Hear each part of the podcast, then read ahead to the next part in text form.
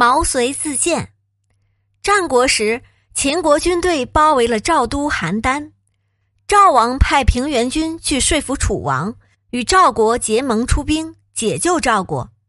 平原君打算从手下三千多门客中挑选二十个人做随从，但挑来挑去，只有十九个人符合要求。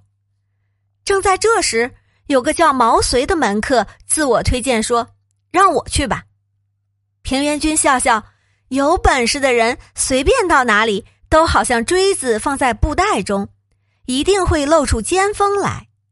可你来了三年，没人说起你的大名，可见没有什么才能啊。毛遂说：“我如果放在布袋里，早就会脱颖而出，何止露出一点尖锋呢？”毛遂对自己很有自信，认为自己是一块暂时还没有发光的金子。平原君见他说的有理，便带毛遂等二十人来到楚国。平原君请楚王结盟出兵，从早晨谈到中午，还没有结果。十九个门客十分着急，但都没了主意。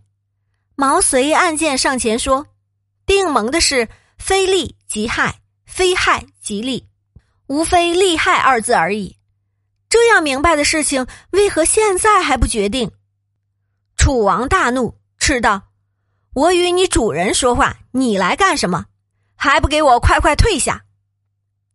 哪知毛遂不但没有退下，反而又上前几步，逼近楚王说：“现在大王的性命掌握在我手上，你的十万兵马都没有用了。”楚王自知理亏，又怕毛遂真的动武，一时无言对答。毛遂继续逼近说：“其实楚国有五千里辽阔的土地，几十万雄师，这么强大的国家，为什么要害怕秦国呢？大王不同意楚赵联盟，难道要等秦国逐个击破，坐以待毙吗？”楚王听了连连点头，答应与赵国定盟，出兵解赵国之围。